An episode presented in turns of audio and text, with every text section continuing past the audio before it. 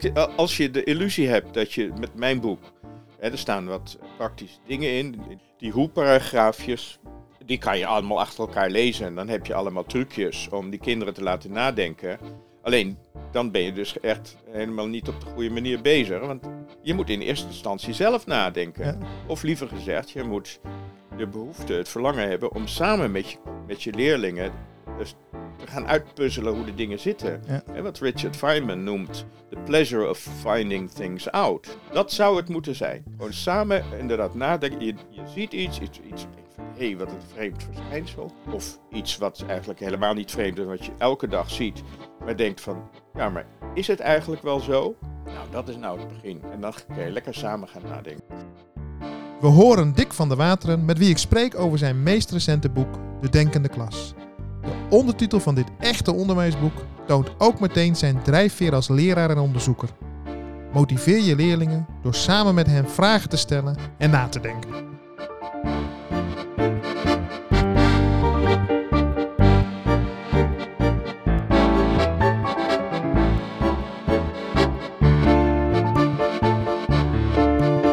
Fijn dat je weer luistert, eh, beste luisteraar. Vandaag uh, zit ik op een schip. Zeg ik dat goed, uh, Dick? Jazeker, echt een schip. Een luxe motor heet het. Een luxe motor? Ja, dat is een, een, een, motor, een scheepstype dat in het begin van de vorige eeuw is bedacht.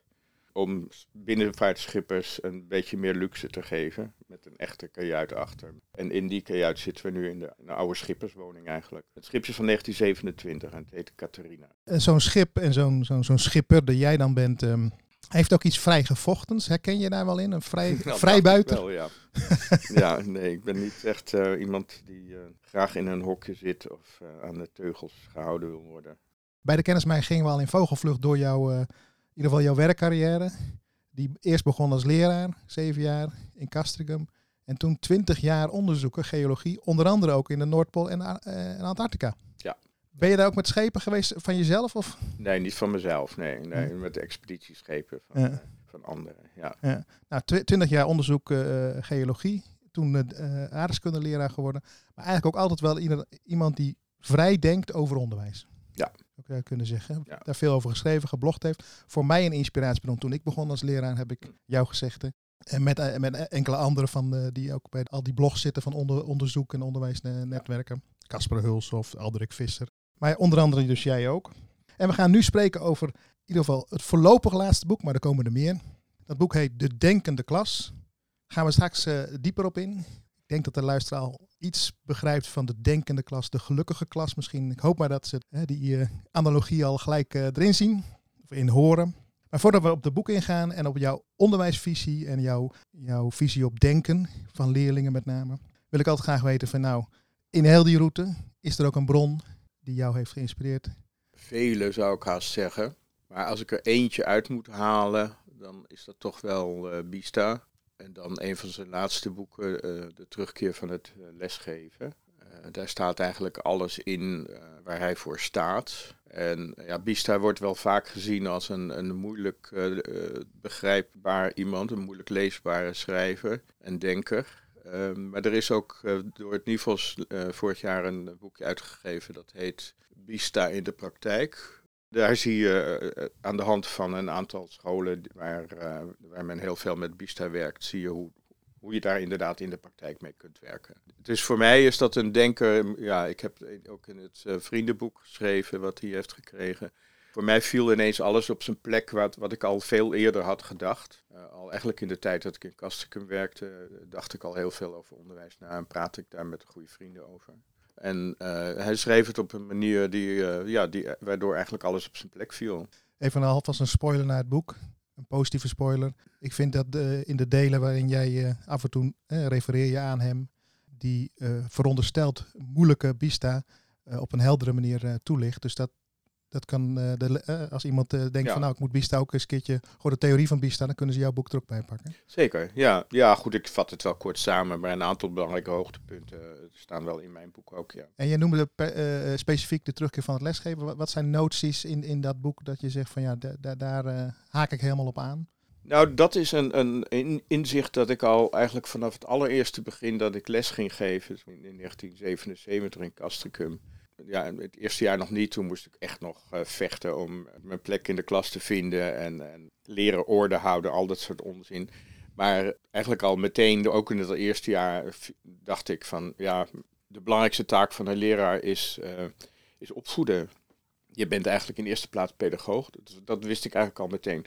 En dan doet het er niet zo verschrikkelijk veel toe wat voor vak je geeft. Of dat nou aardeskunde is, of later ben ik natuurkunde gaan geven natuurlijk.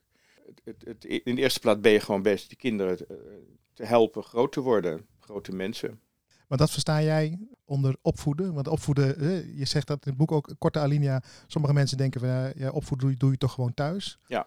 Jij zegt van nou, als je eenmaal een, maar een uurtje meegelopen met een docent, dan zie je wel. Je bent de hele dag aan het opvoeden. En dan kun je wel zeggen, ja, het is niet mijn taak. Ik ben wiskundeleraar. Ik moet hun wiskunde leren. Maar als jij niet uh, in staat bent om die kinderen een, een beetje fatsoenlijk te laten gedragen, dan, kun je, dan sta je daar gewoon als een roepen in de woestijn. Dan is er niemand die naar je luistert. Je, je bent toch bezig het gedrag van die kinderen uh, te beïnvloeden op een manier die het voor jou makkelijk maakt om je verhaal over te brengen. Dan denk ik, doe het dan ook maar meteen goed. Ja. En we gaan ook nadenken van wat, wat, wat is dat opvoeden dan? precies, want dat is de tweede kant. Want als je uh, alleen luistert naar wat je nu zegt, zou je nog kunnen denken, opvoeden gaat om een beetje fatsoenlijk te zijn. Maar met Bista koppel je daar natuurlijk denk ik ook iets aan. Ja. Wat, wat, wat, eh, wat is het ideaal van de opvoeding, opvoedende leraar? Nou ja, Bista legt, zijn, legt de lat heel hoog wat dat betreft. En die heeft het over jonge mensen, kinderen helpen om volwassen te worden. En daar heeft hij hele uitgesproken ideeën over, over dat volwassen zijn. Dat wil zeggen, uh, je moet wel, uh, wel je best doen om, om, om, om te begrijpen wat hij precies bedoelt. Je ziet ook in de loop van zijn boeken en artikelen dat zijn uh, notie van volwassenheid zich ook wel verder ontwikkelt. Maar het komt er in principe op neer. eigenlijk de belangrijkste uitspraak van Bista is dat uh, mensen moeten leren om na te denken over de vraag of wat ze wensen ook wenselijk is. En dat is eigenlijk in helemaal in de nutshell is, waar het in de opvoeding om gaat. En we willen van alles. En we leven nu in een maatschappij waar iedereen maar alles moet kunnen uh, consumeren enzovoort. In, in, in, twee minuten heb je uh, weet ik wat besteld bij bol.com of bij Amazon of weet ik veel. En moet moet dat ook? Moeten wij vijf keer per jaar op vliegvakantie naar Thailand of naar Zuid-Amerika? Is dat echt nodig? Is dat wenselijk? Nou, die vraag, die vindt hij, moet het onderwijs voortdurend samen met leerlingen bespreken. De Impulse Society, hè? dus dat uh, een van de bronnen die, die Gert Biester wel eens genoemd heeft, waar, waar hij dat op terug... Uh, ja terugbrengt. Ja, Susan Nyman, eh, die ik ook aanhaal in mijn boek, die uh, noemt dat uh, een infantiele consumptiemaatschappij. Ja. We zijn inf infantiele, we zijn gewoon in feite pubers die meteen hun zin willen hebben, onmiddellijk nu. En, en, en zonder na te denken over de consequenties voor anderen en voor de wereld bijvoorbeeld. En je zit, uh, Bista denkt nou over volwassen worden. En hij zegt het ook heel mooi. Ik moet altijd denken aan, aan, aan, aan een uitspraak ehm, rondom het maken van een boot en, en gaan, eh, gaan, naar de zee gaan. Hè. Je kent hem ook wel. Hè. Um, de, de, de, geef, wanneer je mensen wil vragen om een boot te maken, geef ze niet de, de materialen daartoe, maar leer ze verlangen naar die eindeloze zee. Ja. Ja. Nou, zo denkt Bista eigenlijk ook over volwassenheid. Leer ze verlangen naar het willen worden van volwassenen. Ja, en dan op die manier die jij zegt. Ja, het verlangen oproepen bij jonge mensen om uh, volwassen te worden. Ja. Ja. Dus Bista uh, was eigenlijk een feest van herkenning eigenlijk, zo, zo ja. zaken. Je, je, had altijd waarschijnlijk die intuïties als leraar al, je, je deed het al. Ja. ja. En toen kwamen we bij elkaar. Hey, in jouw hele, je bent nu, je hoeft niet meer te werken eh, voor, voor, voor, eh, voor het leraarschap. Hè? Ja, maar, je bent, niet anders. Maar je kunt niet anders, dus je blijft het doen. Hè? Ja, nee, dat, dat, moet ik niet aan denken dat ik op zou houden. Ik bedoel, ik hoef niet per se elke dag voor de klas. Al moet ik zeggen dat ik er heel erg van opknap als ik weer eens een paar uurtjes met kinderen heb gewerkt. Ja, wat, wat, wat, wat geven die kinderen jou? Joh, wat niet. Ja, ik krijg, ik word er zo verschrikkelijk vrolijk van ook. Ik bedoel, die levenslust, de, de, nieuwsgierigheid. Ja, als ze, dat, als ze tenminste niet doodgeslagen zijn, want dat, dat zie ik natuurlijk ook heel veel. Maar als ik dat kan oproepen en, en, en gewoon een lol die je samen kan hebben, veel lachen, ja, energie. Dus, dus, dus je wilde niet uh, loslaten mijn tweede vraag is namelijk altijd, in die hele ontwikkeling tot wie je nu bent, en dat is een lange tijd geweest, uh, zijn er ook kritische momenten die jou echt ja, bepaald hebben in jouw nou, leraarschap bijvoorbeeld? Ja, dat is eigenlijk ook al heel vroeg. Dat is in Castricum, uh, werkte ik op de Jacques Petijse school. Dat heet toen nog Jacques Petijse school, was toen het dorpsmavo. Klein schooltje. En uh, daar was, uh, werkte een ja, voor mij heel inspirerende directeur. Ik, ik had echt enorm geluk met mijn eerste baas. Uh, ja, was eigenlijk zo'n ouderwetse, Jacques, zo'n ouderwetse Theo Thijssen schoolmeester.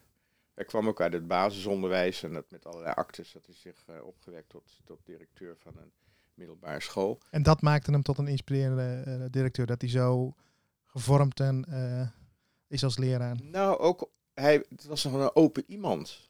Iemand die in staat was. Je komt in je leven niet zo ontzettend veel leidinggevende figuren tegen die dat kunnen. Die echt in staat zijn om uh, hun mensen uh, vertrouwen te geven. Okay. Ik heb echt de stomste dingen gedaan daar. En, en dan, nou, dan, ja, dat was dan, soms gaat het niet altijd even goed. Of doe ik iets, iets ja, valt niet zo gelukkig uit, laat ik het zo zeggen. En dan kwam ik bij Sjors op de kamer en uh, ik zei, ja, Sjors. En dan zat hij, schudde hij met zijn hoofd en hij zei dan verder ook niks. En dan zei ik van, ja, nee, dat, uh, ik heb ervan geleerd. Dus, uh, nou, dat was ook prima. En als er gezeur met ouders was, dan nam hij dat verder voor, voor mij op. Ja. Nooit problemen mee gehad. Nee. Dus je mocht falen? Ik mocht zeker falen, ja. ja. nee, dat is heel belangrijk. En ik heb gewoon alles uit kunnen proberen wat, wat, uh, ja, wat ik eigenlijk in de loop van de jaren ook heb opgeschreven. Bijvoorbeeld mijn boek Verwondering. Daar staan ook een verhaal, verhalen in uit die tijd. En ik heb daar een hele goede vriend in overgehouden met wie ik nog steeds wekelijks over uh, onderwijs praat. Je, je, je, noemt zijn voornaam Sjors. Hoe heet hij nog meer? Sjors Korrelboom heet hij. Ja. nee, voor mij, het is heel gek, maar nou, dat is dus nog wel ja, bijna 50 jaar geleden. En ik denk eigenlijk nog bijna wekelijks aan die man je, heel veel aan te danken. Ja. ja, en als je het zo zegt, ik heb het boek gelezen en, en, en noties als spelend leren, ontdekkend leren. Ja. Maar ook dus inderdaad falen, wat je net zei. Ja. Vertrouwen geven. Ja. Leerlingen, in dit geval dan uh, een collega, uh, de ruimte bieden om zelf te denken en niet, uh, niet, niet het geëikte pad te volgen. Ja. Hey, nou ben jij die, laat ik zo zeggen, onderzoekende, denkende, verwonderende leraar, die zelfs ook nog vitaal wordt van zijn leerlingen. Ja hoe, hoe hou je het vol? Hoe oefen je om, om, om inderdaad zo fris leraar te blijven? Of komt het je aanwaaien? Nee, zeker niet. En uh, je, jij noemde mij, ik weet niet wanneer je dat zei, maar je had het over vakmanschap.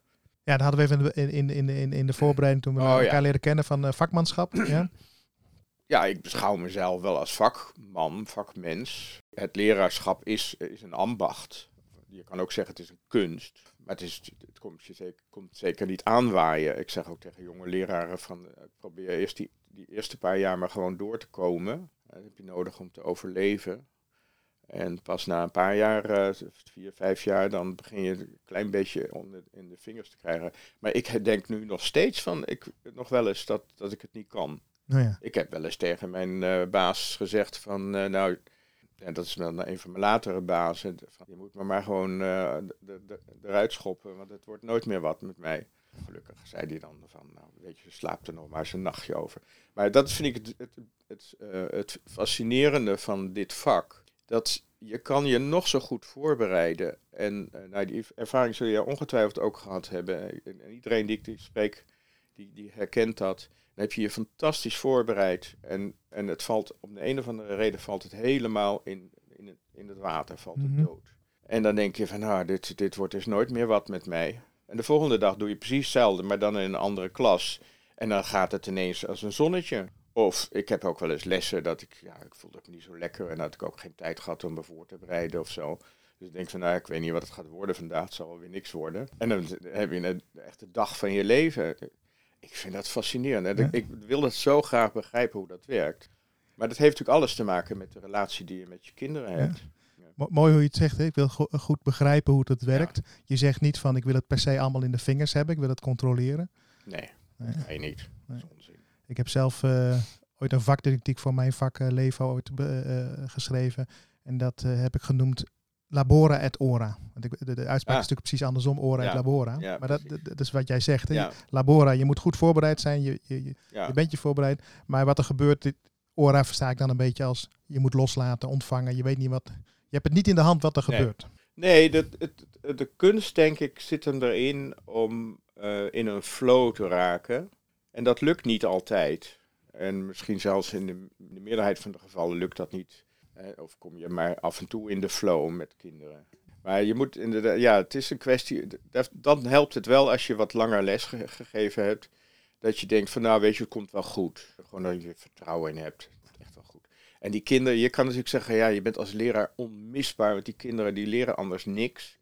Nou, ik sta nog steeds verbijsterd af en toe van de manier waarop kinderen heel goed in staat zijn om zelf uh, dingen aan te pakken en, en te organiseren. En uh, ze hebben weer niet uh, 50 of 60 minuten nodig in zo'n les.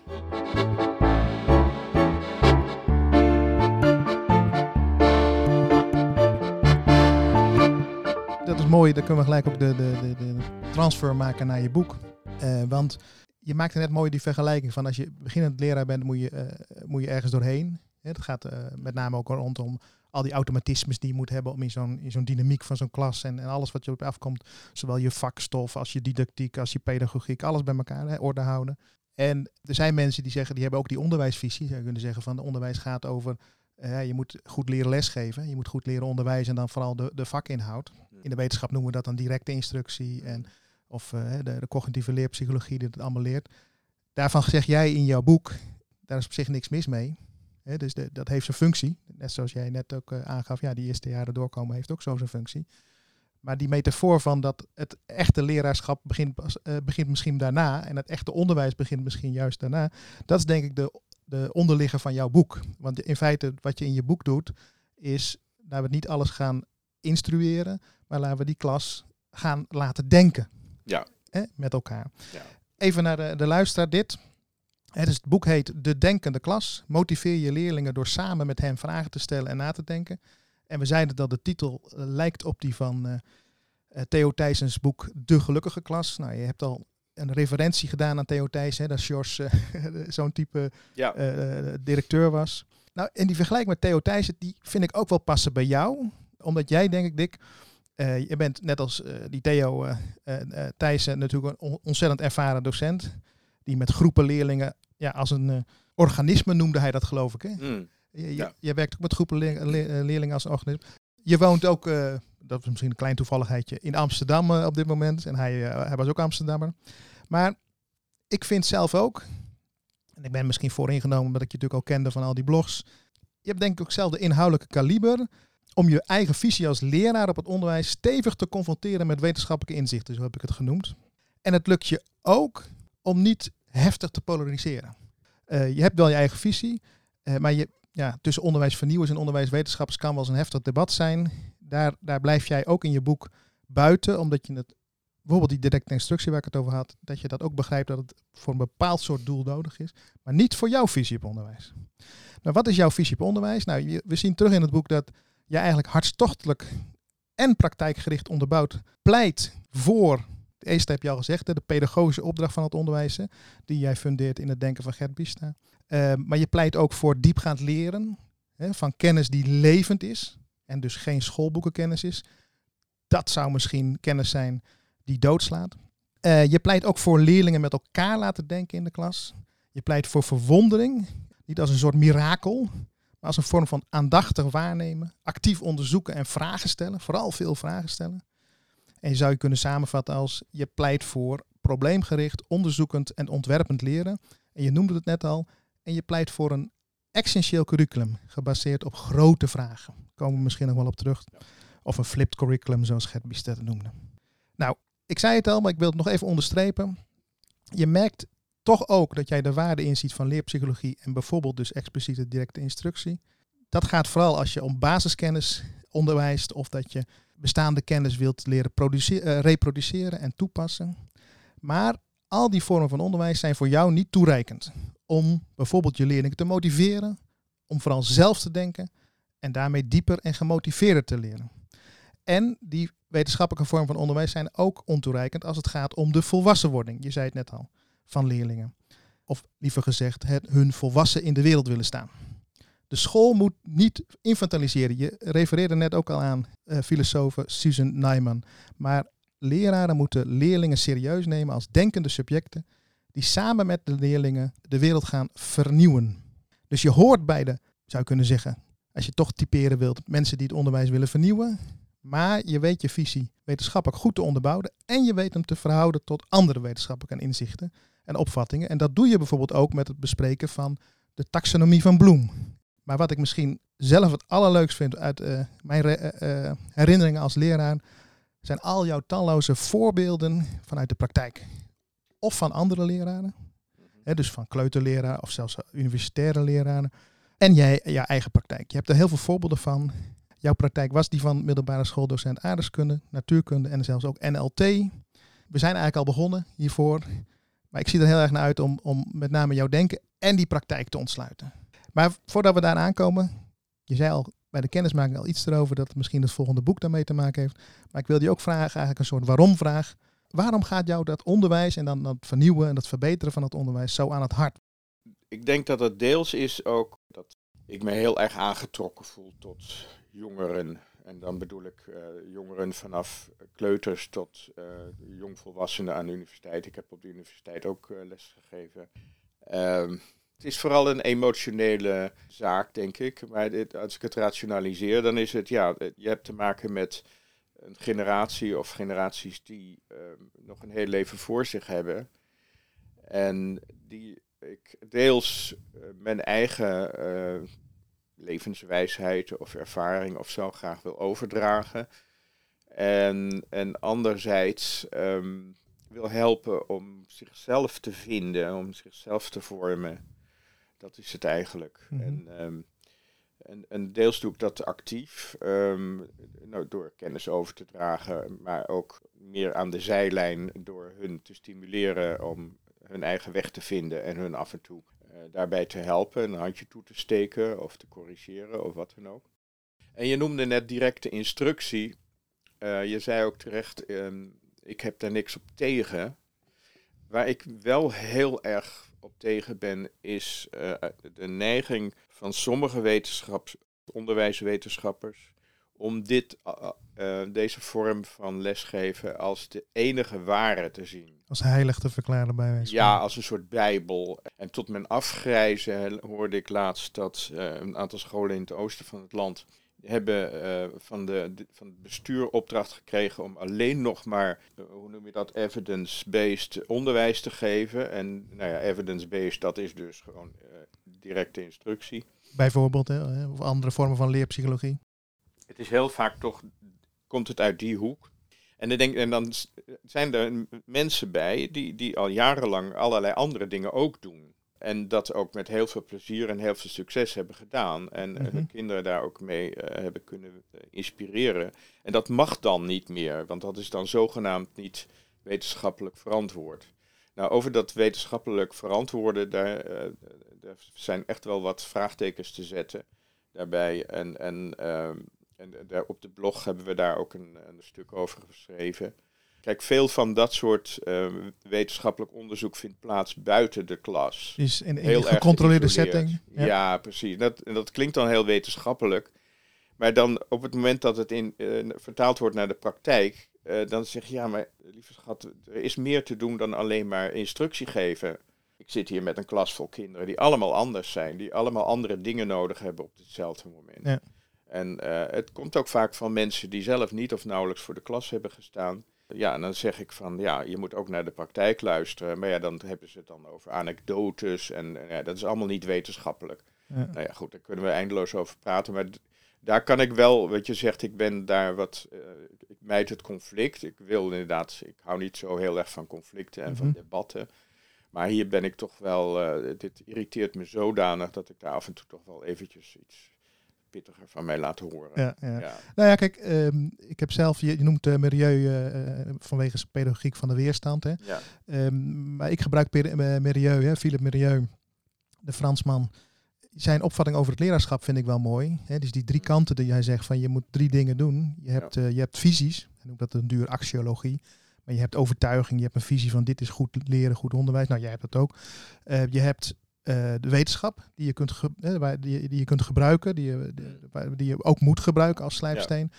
En je hebt, dat vind ik ook een mooie, de, pra de praxis, de praktijk. Ja. En, en we oordelen continu als leraar, dat weten we, in, in, in, in een heftige snelkookpan van, van beslissingen. En, dan, en dan kom je volgens mij tot een realistischer beeld van het vakmanschap van een leraar.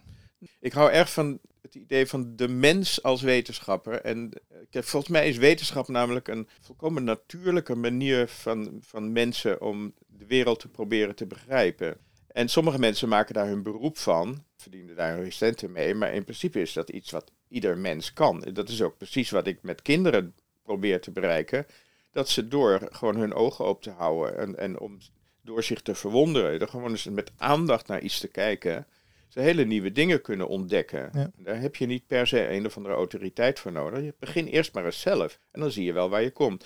En ik ben zelf wetenschapper, dus ik heb helemaal niets tegen wetenschap. Integendeel. Alleen je moet wetenschap ook niet overschatten. Uh, of isoleren, feiten wat je net zei. Hè? Dus dat, eh, ja. ja. ja, je moet natuurlijk weten wat de beperkingen zijn. Er wordt wel eens gezegd van ja, dat is de sociale wetenschappen en zo. Uh, dat is misschien niet helemaal echte wetenschap, is geen harde wetenschap.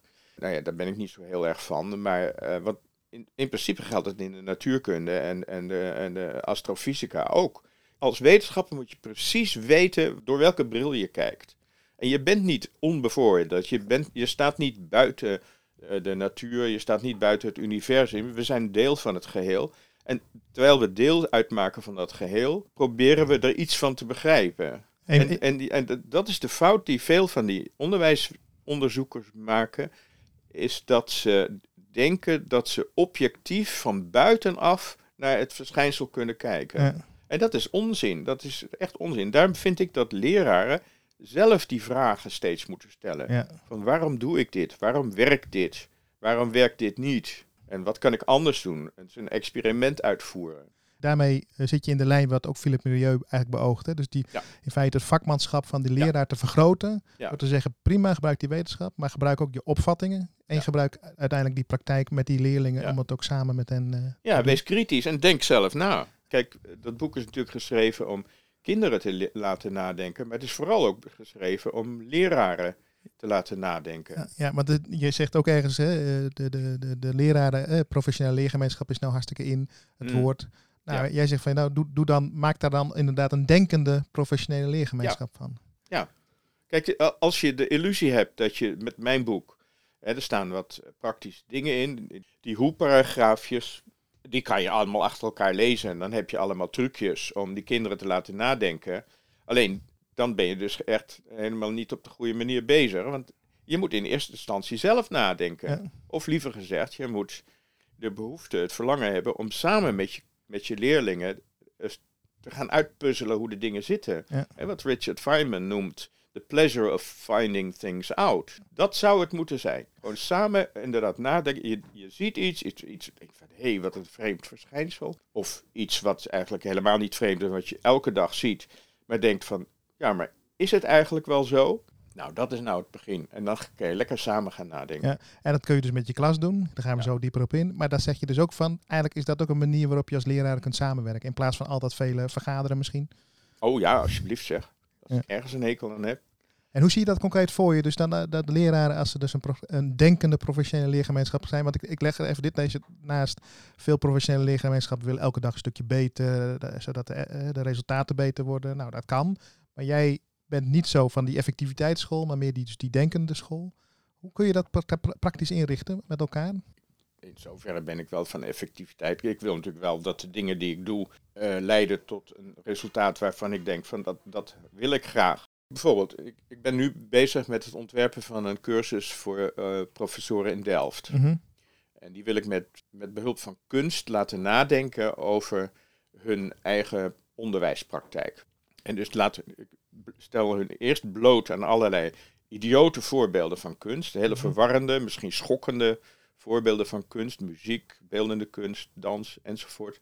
Vervolgens uh, is de bedoeling dan dat ze dan gaan nadenken over, nou ja, wie ben ik? Waar sta ik in de wereld? Uh, hoe verhoud ik mij tot de rest van de wereld? En wat wil ik daarmee? Wat wil ik bereiken?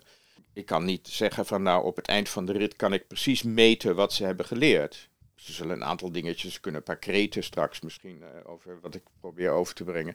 Maar het belangrijkste is dat ze gewoon gaan nadenken. Ja, ja dat is een, een niet echt meetbaar iets. Maar het is wel het meest interessante deel van wat, wat ik ga doen met Ja. die mensen. Ja. Het meetbare is eigenlijk het minst interessante. En dat is de, de grote denkfout van ons onderwijs is dat ons onderwijs is in feite gereduceerd tot datgene wat meetbaar is. Met toetsen en cijfertjes. Ja, en als ik hem wel aanvul, meetbare eh, kennisonderdeeltjes of vaardigheden Ja. onderdeeltjes. Alsof het Ja. losse, losse deeltjes zijn. Ja. Want wat je net zegt eh, in, in dat voorbeeld van, van, van, van- ja, in dat voorbeeld van die eh, cursus. In feite ben je daar op een andere manier met curriculum bezig. Hè. Curriculum wordt vaak verstaan als dit zijn de leerstof aanbod. Ja. Maar hier ben Ja. je in feite, je bent met hen een weg. Hè. Curriculum vitae betekent ook de weg die Ja, je gaat met je leven. Ja. Dit is ook een voorbeeld van een, hoe je een curriculum ziet. Misschien kun je dat gelijk ook aan- hieraan koppelen. Want jij pleit ook van, ga nou dus af van een curriculum van inderdaad van meetbare kennis eh, in, de eh, onderdelen. ja. Draai dat eens om, maar maak eens een curriculum zoals een curriculum ook kan zijn, namelijk een weg die je aflegt. precies. En ervaringen, leerervaringen, denkervaringen die je opdoet. precies. Eh, en dan kom je uiteindelijk uit op zo'n curriculum van grote vragen. Kun je daar iets over zeggen? Ja, ja nou, deze cursus die ik in Delft ga geven voor die Delftse hoogleraren is, gaat dan over transformatief leren. Maar in feite gaat mijn boek ook over transformatief leren. Dat wil zeggen dus dat je een, een, eh, momenten, ervaringen hebt waar, eh, die- je denken eh, ja, op het spel zetten. Ook in, waar je gaat afvragen van ja, wat zijn nu eigenlijk mijn ideeën? Wat zijn mijn gedachten? Wat zijn mijn waarden? Zijn die oké? Of, of moeten die misschien herzien worden? Nou, wat je zegt, het curriculum als weg, dat is precies wat ik bedoel. Dus de weg van het beginpunt, dat kan zijn dus als kind, als, als peuter, tot volwassene. Mhm. Nou, dat, is een, dat kun je redelijk omschrijven. Hè, dus dat is ook wat ze in het boek Bista in de praktijk doen. Dan, die scholen vertalen dat dan ook naar hun eigen doelen. Van wat willen wij met deze kinderen bereiken? Mhm. En daar kun je inderdaad, op die weg kun je een aantal grote vragen stellen. Of ja, die kun je zelf als docent stellen, maar je kan ook situaties scheppen waarbij die kinderen zelf die vragen gaan stellen. En, en die komen vanzelf, Daar hoef, die hoef je niet uit te schrijven of zo. Want het zijn gewoon vragen die, waar de mensheid al, al een, een, een half miljoen jaar mee, mee worstelt. Ja, dat, zijn, dat is die essentiële vragen. Hè? Ja. essentieel curriculum, essentieel. Ja. ja, precies. Is de- inderdaad vragen als van ja, het leven, eh, wa- wat is leven, Eh, wat is het doel van ons leven, nou ja, enzovoort. Wat is goed, wat is kwaad. Bedenk al die vragen maar. Ja. En daar kun je van alles aan ophangen. Daar kun je geschiedenis, eh, aardeskunde, daar kun je talen aan ophangen. Er zijn die verschillende brillen weer waar we het eerder over Ja, hadden. precies. Maar, maar dat, zijn, dan zijn die vakken eigenlijk meer een soort gereedschappen waarmee je die vragen kunt onderzoeken. Precies. Want ik begint dus- bij die vragen. Ja, laat die kinderen dat zelf bedenken. Daar, daar hoeven we helemaal geen boek voor te schrijven of zo. Dat boek schrijft zichzelf. En je kan inderdaad, je, ik heb dat ook wel geprobeerd in die derde klas van mij, de- die natuurkundeklas. Het is helemaal niet, niet helemaal gelukt, omdat zij op een gegeven moment minder uren natuurkunde kregen. Ik had gehoopt, gewild, met hun eh, een natuurkundeboek te schrijven. En er zijn Ja. wel een, klein eentje mee gekomen, maar eh, Je, hebt- maar even voor de luisteraar, je hebt een voorbeeld eh, ook in je boek beschreven. Ja. Dat je het, het, het klassieke eh, lesmethode, eh, de, de klassieke lesmethode van, het, eh, van het vak natuurkunde in die klas opzij gelegd hebt. En met die klas op weg bent gegaan. Ja. Dat beeld met nemen aan de hand van vragen die vanuit de natuurkunde gesteld kunnen worden. Ja, ik had voor dat jaar had ik wel een aantal. Kijk, dat is natuurlijk. Je moet je vak wel een klein beetje beheersen. eh, dat, dat is altijd wel handig als je gaat lesgeven. Ja. Dat je weet waar je het over hebt, natuurlijk. En eh, ja, en na een aantal jaren heb ik dat boek echt niet meer nodig om eh, dingen uit te leggen of wat dan ook. En, dus wat ik toen heb gedaan, ik heb nou, een aantal thema's uit de natuurkunde, dacht ik van nou, die wil ik graag dit jaar behandelen. Bijvoorbeeld beweging is natuurlijk een hele logisch onderwerp voor natuurkunde. Nou, daar kun je ontzettend veel mee doen al. En je kan ze zelf ook laten bewegen, maar ook zelf experimentjes laten doen. En nou, en doe maar eens wat. Laat eens een bal op de grond vallen. Waarom stuitert hij omhoog? Ja. En waarom stuitert de ene bal hoger dan de andere bal? Ja. Wat gebeurt er als ik een bal tegen jouw hoofd gooi? Waarom beweegt je hoofd dan achteruit? Ja. Om eens iets te noemen. Nou, dan heb je al het eh, begrip impuls. En daar kun je dan weer leuke sommetjes over maken. Maar die sommetjes kunnen ze ook zelf bedenken. Die hoef jij niet allemaal te doen. Ja. En zij komen dan uiteindelijk gaandeweg, daar geef je het voorbeeld van, eh, in feite op de formule die eh, in, in het boek bij Ja. spreken staat. Ja, precies. Ja. In- Inderdaad konden ze zelf op een gegeven moment die beroemde formule van, van Isaac Newton over de gravitatie, de zwaartekracht, eh, konden ze zelf afleiden. Ja. En dat is ook mijn ideaal. Dat probeer ik ook eh, in, in, als ik wat meer regulier lesgeven, ouderwets lesgeven zal ik maar zeggen. Ja, het is niet helemaal eh, aardig om dat zo te zeggen, want het is gewoon Klassiek, La- laten we het klassiek noemen. Ja. klassiek lesgeven, maakt me niet uit. Maar goed, eh, dus als ik een eindexamenklas heb ook, dat mijn, mijn wens is dat die kinderen zelf bedenk, kunnen bedenken waarom die formules logisch zijn. Niet gewoon uit hun kop leren en denken van ja, het staat in het boek, zal wel waar zijn. Ik wil dat ze begrijpen dat het niet anders kan. En een aantal leerlingen in zes gym, van die drie gymklas, wisten nog Ja. by heart, zeggen de Engelsen, Ja, wat, wat er toen geleerd was. Hè? precies. Ja. Ja, die konden die formule. Ik zei van, weet je nog dat we toen dat en dat deden? Ja, de formule zus en zo. Ja, nou, klaar. Fantastisch. En dan denk ik, nou, dan heb ik toch eh, iets bereikt. Nou, we zitten nu eigenlijk al, eh, luisteraars, eh, midden in een aantal thema's vanuit het leraarschap van, van Dick. maar ook die in zijn boek zitten. Hoe die zich beweegt in de onderwijswereld, maar ook in de onderwijstheorie. Welke opvatting die heeft. Ik heb daar ook natuurlijk in de samenvatting al iets over gezegd. Hè, dat eh, hij vooral ook voor nou, dat diep leren is. Wat die gymnasiumleerlingen dus eigenlijk nu ook bevestigen. Van als je het op een andere manier onderzoekend leert, dan kun je ook diep leren. En blijft het dus eh, ook langer in je langetermijn geheugen, om het maar eens even cognitief te zeggen. Maar even terug naar, naar de kern van het boek. Het kernhoofdstuk is, is hoofdstuk 7, gaat over de, wat is denken. Maar je hebt het ook over wijsheid, omdat filosofie het is. Nou, daar kunnen we kort over zijn. De, je bedoelt niet de hoogdravende filosofie, maar gewoon het denken. Eigenlijk wat je net ook al eerder zei. De mens is een wetenschapper, de mens denkt. Nou, wat is wijsheid? Eh, dan kun je Socrates ci- citeren, die zegt: Wijsheid is dat ik niks weet, of eh, ik weet één ding zeker en dat is dat ik eh, niks weet. Maar dat, ja, dat is altijd zo'n afgezaagd ding. Maar eh, eh, echte wijsheid betekent inderdaad onwetendheid. Dat is een, een hele belangrijke eigenschap voor wetenschappers. De motor van de wetenschap is de onwetendheid. Want als je het al weet, dan waarom zou je dan nog verder onderzoeken? En ook voor een leraar. Ik vind dat je als leraar in staat moet zijn om te zeggen: ik weet het niet. Dan wordt het pas interessant. Legt ook een link met een van de vorige podcasts met eh, Willem de Vos, die vanuit leiderschap over weet-niet-kunde heeft gezegd. En die zei het ook mooi. En ik kwam volgens mij zo'n soort zin in jouw boek ook tegen. Als je denkt alles te weten, dan stopt het leren en de nieuwsgierigheid. Ja, dan stopt het leren, dat klopt. Dan, dan ja, ik vind ook mensen die, die alles heel erg zeker weten. En ja, dan kom ik toch weer op sommige eh, onderwijsonderzoekers eh, uit. Ja, die, die denk ik van ja, die weten het allemaal precies. Ja, maar dan, dan ben je niet meer met wetenschap bezig. Nee. Nou ja, wat je vooral niet bezig bent, ik, ik, ik- dan refereer ik even aan je eigen woorden terug. De mens als wetenschapper. Wat jij doet, is dat wetenschap aan die mens en het mens zijn. Ja. Je, hebt ook een boek, je hebt ook een boektitel die dat ook doet, volgens mij. Een van die voorbeelden van die hoogleraar. Wat is het, sociologie? Wat, eh, Oh ja, die, ehm, ja eh, dat is eh, Michael Wesch, is een hoogleraar antropologie, Antropologie, in Amerika. En die heeft een heel mooi boek geschreven, The Art of Being Human. Eigenlijk gaat het daar steeds over. The, the Art of Being Human, de kunst om mens te zijn, dat is eigenlijk het onderwijs. Precies, en daar, dus het weten, hè, want daarom haal ik hem even aan, want als die associatie kwam in me op. Als we het daarover hebben, moet niet refererend aan jezelf opgesloten worden in de wetenschap en dan eh, je weet het zeker, maar, maar moet eigenlijk steeds verbonden worden aan het mens zijn. Ja, aan het mens zijn. ja. Ja. Nou, en daarom, daarom noem ik het ook even van, als jij filosofie noemt, om ook om lezers niet af te gaat het niet om de hoge filosofie van allerlei denkers, eh, wat je allemaal moet Nee. weten, maar het gaat over dit aspect, Ja. de mens zijn. Ja. En dan kom je op verwonderen, denken, onderzoeken en vragen stellen. Ik denk dat dat een aantal woorden zijn die kernachtig zijn, waarbij ook aandacht een rol speelt. Kun je eens even uitleggen, wat versta je onder nou ja, die denkende klas? Wat heeft dat met verwondering te maken en wat heeft dat met dat vragen en dat Ja. onderzoeken te maken? Dat is al een oude notie in, de filosofie, al, al in de tijd van, van Socrates, Plato en zo, en, en, en Aristoteles. De gedachte dat eh, verwondering het begin van filosoferen is. En van weten is even van denken is. Ja, Ja. ja. En, eh, en wat is dan verwondering? En daar eh, citeer ik dan eh, eh, de boek van Cornelis Verhoeven, Inleiding tot de Verwondering. Cornelis Verhoeven was een, Ook een leraar, hè? een klassieke talenleraar, inderdaad. En later hoogleraar eh, filosofie in Amsterdam. Voor hem is verwondering stilstaan bij dat wat eerst vanzelfsprekend leek. En je dus inderdaad iets ook als niet vanzelfsprekend beschouwen. Dus dat kan zijn een stoeptegel waar je elke dag langs loopt.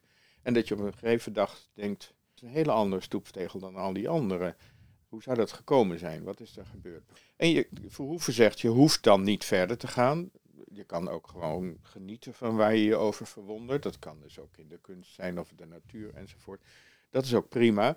Maar je kan dat ook gebruiken als, als uitgangspunt voor het denkproces. Ja. En dan komt dus de volgende stap en dat is dat je dan gaat vragen stellen. En je kan dus beginnen met gewoon aandachtig te luisteren, aandachtig te kijken.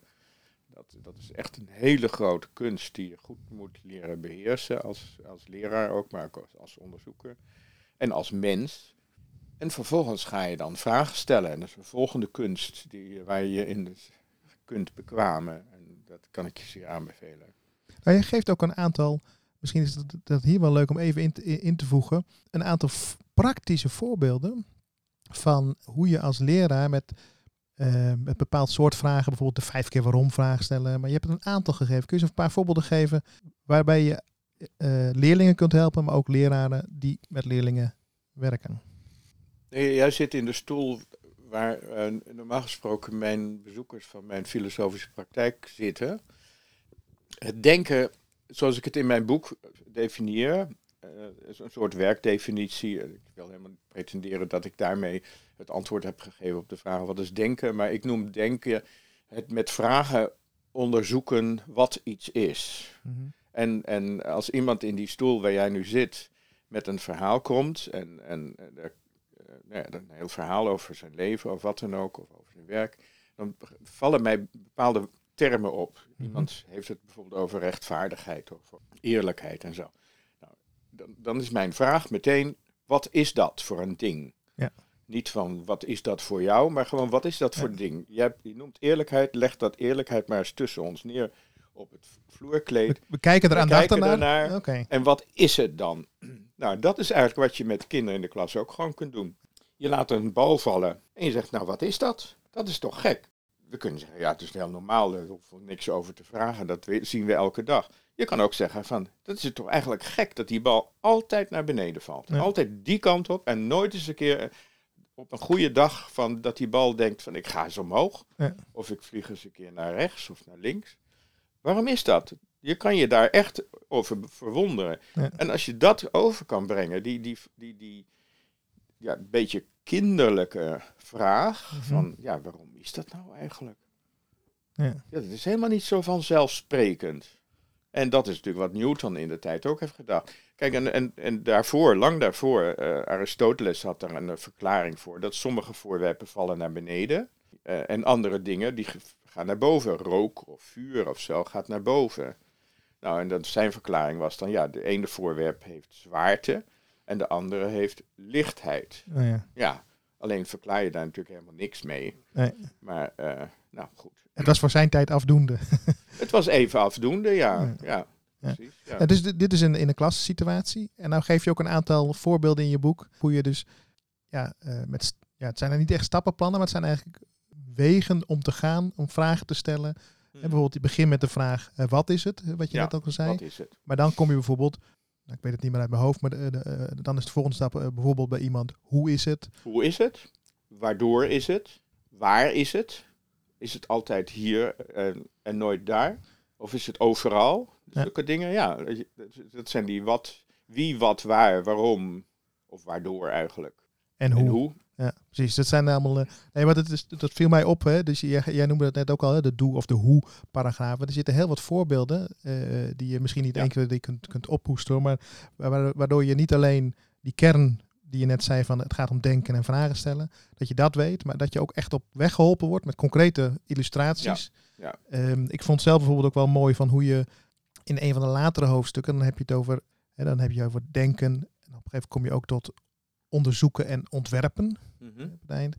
En dan heb je bijvoorbeeld, eh, als ik het goed zeg, narratief ontwerpen of zo, was dat? Uh, Narratief onderzoek is een manier van. Kijk, dan, ja, misschien wordt het dan weer een, een zijspoor. Je hebt verschillende vormen van onderzoek doen. Hè? En ehm, je kunt dat doen eh, nou ja, door dingen te meten, dus bijvoorbeeld door enquêtes te houden of, eh, of experimenten te doen en daar dingen aan meten. Heel veel dingen die best heel interessant zijn, en waar we allerlei interessante vragen over kunnen stellen, zijn niet op die manier ehm, te begrijpen. Mhm. En eh, daar heeft bijvoorbeeld in de antropologie heeft daar een, een aantal prachtige methoden voor bedacht. En dat onder andere is dat het narratief onderzoek. Dat wil zeggen, een, uh, het, het verhaal, uh, je onderzoekt de verhalen van mensen. Mm -hmm. Mensen vertellen een verhaal over iets. Bijvoorbeeld, uh, je komt in een of ander dorpje in Zuid-Amerika, ergens in, de, in midden in, de, in, het oerwoud, en, en je probeert die mensen te begrijpen. En dan vraag je bijvoorbeeld aan hun, waarom, jullie doen dit, ik zie jullie de hele dag dit en dat doen. Ja. En, wat, wat, is het verhaal daarbij? En ja. dan laat je aan mensen, verschillende, verschillende mensen verhalen vertellen. En daardoor kun je heel goed, ook op een wetenschappelijk verantwoorde manier, begrijpen wat er gebeurt. Waarom ja. mensen bepaalde dingen doen. Precies. En dat kun je ook in de klas doen. Dus ja. een, een, methode die ik zeer aanbeveel voor onderzoekers, om, om in de klas gewoon zulk soort onderzoek te gaan ja. doen. Ja, je geeft er ook een heel mooi voorbeeld bij hoe je dat op de lagere school kunt doen en hoe je dat ook in, de middel, uh, in het VMBO kunt doen. Waarbij je echt een soort lesontwerp is, waardoor kinderen om de zoveel tijd weer een nieuwe impuls krijgen. Dan noem ik het even een nieuwe vraag van, hey, uh, ja. Ja. je kunt het kinderen zelf laten doen. Het is wat Michael Wesch uh, met zijn antropologiestudenten ook doet. Die stuurt ze de deur uit en die laat ze gewoon hun eigen omgeving bekijken alsof ze antropologen van Mars zijn. Ja, de World Simulation World Game Simulation Game is ja. een, een spel wat hij met grote groepen studenten doet. Maar de laatste jaren doet hij, uh, doet hij vooral antropoloog van Mars. Leg eens uit hoe dat Nou, dan, uh, als jij mijn student zou zijn, dan zou ik zeggen van nou, ga maar eens met de tram. En ga maar eens om je heen kijken alsof dit echt helemaal nieuw is. Alsof je nog nooit in een tram hebt gezeten, geen idee hebt wat een tram is, wat die mensen daar doen en waarom die in rijtjes zitten. En wat die meneer of die mevrouw voorin daar doet en, en waarom. Ja. En waarom dat ding af en toe stilstaat en dat er dan mensen uitgaan en weer inkomen. Nou, dan kun je, als je dus inderdaad met een verwonderde blik naar buiten gaat kijken, dan, dan ga je dus je eigen cultuur ga je ineens op, met een hele andere bril bekijken. Ja. En dan ga je plotseling ga je veel meer begrijpen van je eigen omgeving. Iets wat ik straks ook met die Delftse leraren ga, doen. Ja, ja dus die, het gaat om verwonderen. En dan verwonderen betekent dat je heel veel vragen stelt. En daarmee ben je, aan het, aan het, ben je eigenlijk al aan het denken. Ja, verwondering gaat aan het vragen stellen vooraf. Precies. Verwondering is eerst gewoon dat moment dat je verbijsterd kijkt naar iets wat je misschien eerder al heel vaak hebt gezien, maar dat plotseling iets heel anders is. Ja. Dus in feite ook het oefenen van een, een, een bepaalde houding is dat. Je moet dat ja. willen. Je zei het net ook al bij die steen, je kunt ook aan die steen ja. voorbij lopen als ja. dat elke dag gewoon gebeurt. Ja, als ik, als ik een, een, een training of een workshop geef aan, aan leraren of aan kinderen ook, um, dan zeg ik er ook vaak bij van probeer maar weer gewoon eens dat vierjarige kind te worden. Of dat tweejarige kind. Dat, dat om zich heen kijkt en denkt, wat is dit? En wat maakt dat nou een verschil, moet ik even aan denken hoor. We hadden het met Susan Nijman, die is tegen infantiliseren. Dit is denk ik niet een vorm van infantilisering. Nee, nee, nee, nee, nee. Wat, is dit, wat is dit voor een... Nee, wat zij bedoelt met uh, in, infantilisering, uh, dat is dat de, de overheid en, en, en de economie mensen verandert in, in een soort eeuwige pubers. Ja.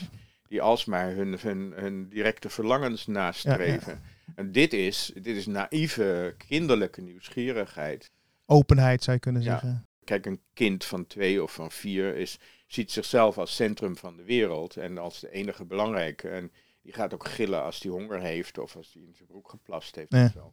En dat is natuurlijk wel iets wat je in de loop van de opvoeding hoopt toch wel uh, te overwinnen. Precies. Dat kinderen niet, dat, als ze ook 25 zijn, nog steeds uh, zitten te krijsen als ze hun zin niet krijgen.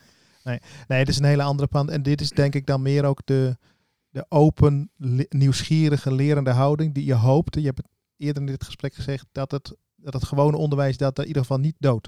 Maar dat kan gebeuren. Nou, dat is wat ik zie gebeuren. Ja? Mijn, mijn bezorgdheid voor precies dat verschijnsel is de aanleiding geweest voor het schrijven van mijn boek Verwondering, ja. wat in 2016 uitkwam. Dat ik gewoon zie dat kinderen, ja, het bekende cliché van de ongeïnteresseerde luie puber, ja. die achterover hangt en zegt van nou, zeg maar wat ik moet doen. En dan wijs jij niet naar, de, de, de, de, de, de, de, dan moet je bij die puber zijn, maar dan wijs jij naar van, dan moet je dus kijken van hoe, hoe, hoe, ja. hoe geven wij eigenlijk onderwijs? Ja, dat is iets wat ik ook al meteen in, in Castricum in, de, in, in 1977, al meteen geloof ik bij een van de eerste rapportvergaderingen, dat mensen zeiden, ja nou die en die, ja die heeft een drie voor mijn vak, maar die is ook ongemotiveerd. En dat ik bij mezelf dacht, maar ja, motiveren, ik wist toen nog niet wat dat letterlijk betekent bewegen. Ja. Dat is gewoon motiveren, bedenken, in beweging brengen. Ja, maar ja. ik dacht bij mezelf, het is toch gewoon jouw vak? Jij moet toch dat kind motiveren? Je kan toch het kind niet kwalijk nemen dat hij niet gemotiveerd is. Zorg maar dat je, dat je lessen dan zo noodzakelijk zijn of zo relevant dat, dat die kinderen gewoon niet in hun hoofd halen om, om niks te doen. Dus daar is eigenlijk het zaadje al geplant van om, om tijdens je loopbaan te blijven nadenken. Maar hoe kunnen we dan wel het onderwijs zo inrichten? Dat onder andere dus die, die aanvankelijke openheid en verwondering die kinderen hebben, Ja. dat dat blijft. Ja, ja en, en ja, ik hoor wel eens van onder- onderwijsonderzoekers die zeggen van eh, ja, dat is nou één keer zo, dat is een levensfase. eh, en als ze tien jaar oud worden, dan is dat eh, al die Is dat voorbij? nieuwsgierigheid verdwijnt. Nou ja, dan denk ik, ja, geloof ik dus echt helemaal niets van. Nee. En ik kom op scholen waar het ook helemaal niet zo is. Ja, voor mij is dan het bewijs geleverd. Ja, dat is misschien niet eh, statistisch verantwoord. Dat noemen ze dan weer anekdotisch misschien. Ja, maar- dat interesseert me dan ook geen bal.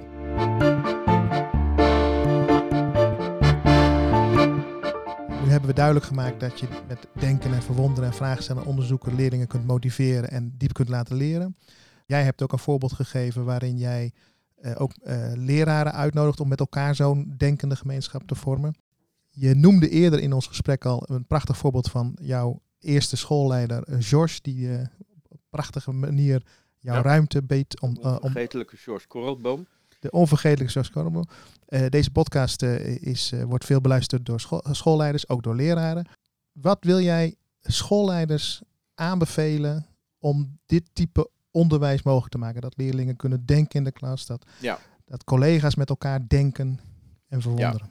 Je zegt dit type onderwijs. En ik wil nog wel even nadrukkelijk zeggen dat ik onderzoekend leren, ontdekkend leren, hoe je dat allemaal moet noemen, niet wil afzetten tegen ander soort van onderwijs. Nee, en ook niet wil framen als een soort onderwijsconcept of zo. Nee, zeker niet. Ik bedoel, voor mij is het wel een duid. Ja, dit is gewoon waar ik me het lekkerste bij voel. Maar ik, ook, eh, al, al ben je nog zo'n kampioen onderzoekend leren, er komen momenten dat je kinderen gewoon instructie gaat Ja. geven.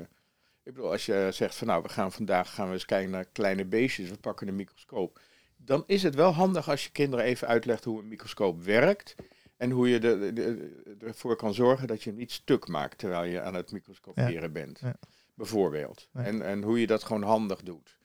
Nou, zo zijn er meer dingen. Als jij met kinderen bijvoorbeeld een, een mooie, eh, mooie Engelse roman wil lezen, is het wel een klein beetje handig als ze ook wat woordenschat hebben en ook iets begrijpen van de grammatica. Dus er komen momenten dat je ook samen afspreekt van, ja jongens, we komen geen stap verder met dit boek.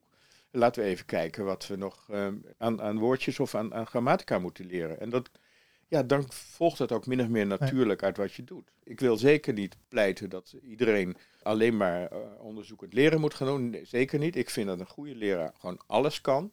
En eh, elke school moet voor zichzelf gewoon bedenken, wat wil ik bereiken? De, de belangrijke vraag van, van Bista is, een van zijn belangrijkste vragen is ook, wat is het doel? En die vraag wordt dus bijna nooit gesteld. Nee. Zeker niet door een bepaald slag onderwijsonderzoekers. Die, het is een soort impliciete gedachte van, nou, eh, we weten wel wat het doel is. Nou, stel die vraag nou. Ja, en, en, want ik stelde het in het kader van, van die schoolleideren. Is, is, is, zou dat een taak van die schoolleider zijn om, om de school en de, leerling, eh, en de leraren Ja. daaraan te herinneren?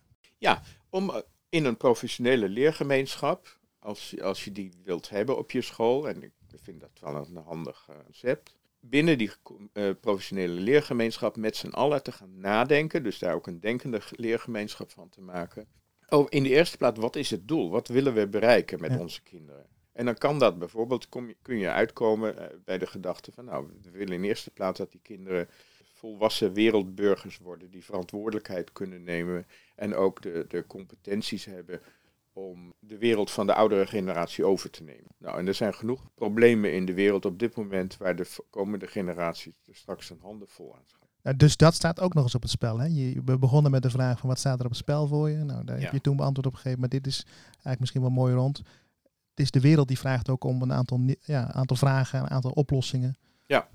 Ja. Die, de, de wereld heeft, daar ben ik echt van overtuigd, en dat is ook mede een motivatie voor het schrijven van mijn boek. De wereld heeft denkende burgers nodig. Ja. Mensen die zelfstandig kunnen denken en ook zich niet blindelings eh, eh, laten leiden door mensen die zich expert noemen op een of ander terrein. Precies.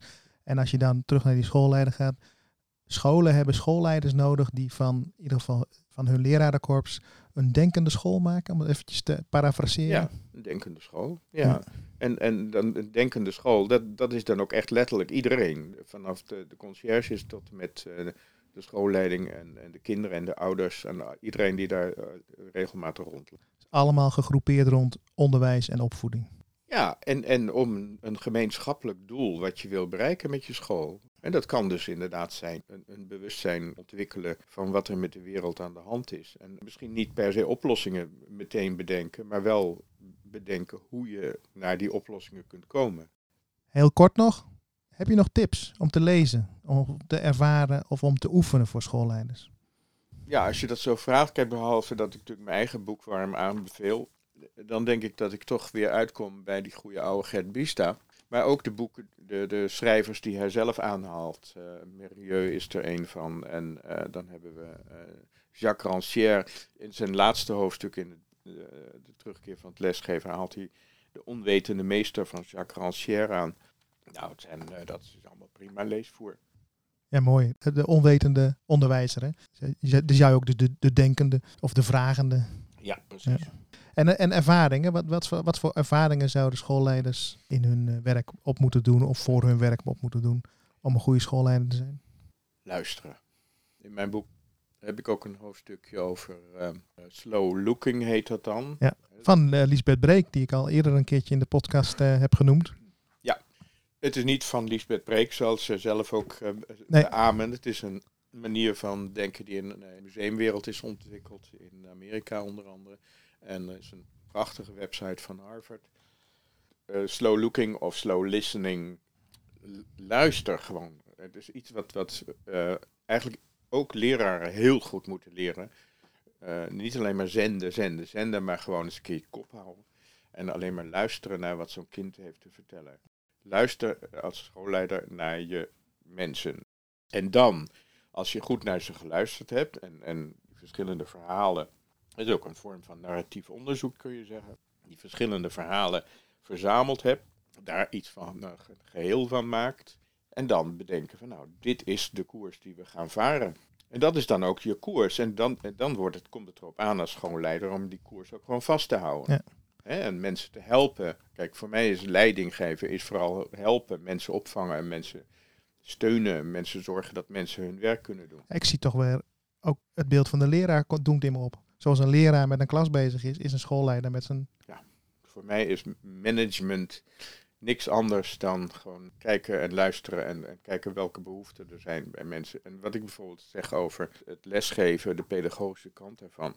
Vraag je af, wat heeft dit kind nu van mij nodig? Ja, die mooie pedagogische vraag. Ja. ja, en dat kun je natuurlijk ook zeggen van, wat heeft deze collega, wat heeft deze medewerker nu van mij nodig om verder te komen. En dan heb ik nog wel een ander ding heb ik bedacht, wat je als schoolleider gewoon ook eens moet doen.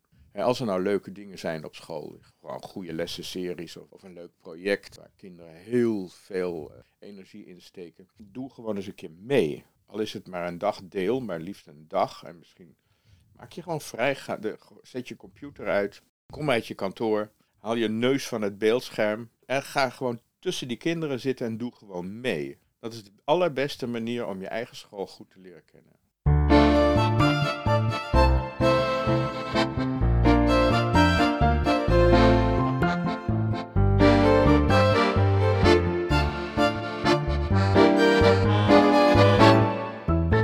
Was Onderwijsleider met hart en ziel met leraar en onderzoeker Dick van der Wateren. We spraken over zijn boek De Denkende Klas. Daarin houdt hij een praktijkonderbouwd pleidooi voor de pedagogische opdracht van de school Alabista, voor verwondering als een vorm van aandachtig waarnemen, voor actief onderzoeken en vragen stellen, voor leerlingen met elkaar na te denken, kortom, voor gemotiveerd, onderzoekend en diepgaand leren. In ons gesprek zijn we ingegaan op wat verwonderen, denken en vragen stellen is, waarbij Dick praktische voorbeelden geeft, maar ook hoe hij vindt dat leraren een denkende, professionele leergemeenschap zouden moeten vormen. Verder ligt hij toe hoe Gert Bista en vooral dienstboek De Terugkeer van het Lesgeven hem zo inspireert. En ook maakt hij zijn afkeer kenbaar van die onderwijswetenschappers die zich te eenzijdig richten op evidence-based onderwijsonderzoek. Zij zouden beter eens zelf kunnen gaan lesgeven. Dick eindigt met enkele tips voor schoolleiders die als je goed luistert, wortelen in zijn eigen ervaring met zijn eerste schoolleider, George Korrelboom. Deze podcast is mede mogelijk gemaakt door ATTC, schoolleidersopleiding in Hilversum en Arcade Onderwijsadvies. Mijn naam is Taco Visser en mijn motto is lesgeven en leiding geven met liefde.